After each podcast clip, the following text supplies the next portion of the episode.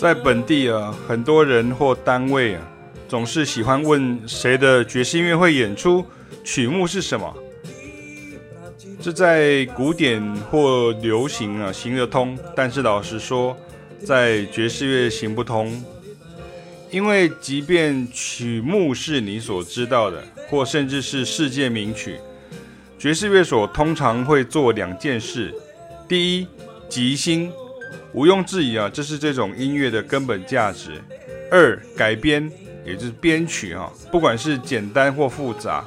甚至改变风格或和声与律动结构等，这其实也是爵士乐的自由真正的意思。通常优秀的爵士乐手已经很习惯这两种双管齐下的 SOP 啊。譬如说，你说这首 Antonio Carlos Jobim 的 Triste 啊，根据原本的传统。这是巴西 Bossa Nova 教父所创作的 Bossa Nova 名曲之一，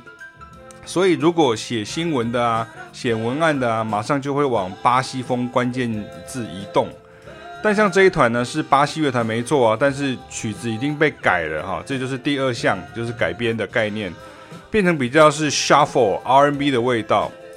而钢琴手也带来了非常精彩而对位的即兴，就是现在开始，这是我们的第一项。那我们还是认知它是爵士乐啊，不是因为曲目，而是因为人演奏的人、改编的人、即兴的人，以及那个玩法、那个游戏规则或 SOP。这也是认识为什么我们认识人哈，像音乐家跟了解到底在干嘛呢？也就是玩法，才有可能真正进入爵士乐大千世界的缘故。光从曲目甚至是风格，都会因为后代乐手的第一项跟第二项做法而改变，这反而就变得不准了。这真的跟古典乐与流行乐不一样啊，没有孰优孰劣的问题，纯粹只是概念的问题啊。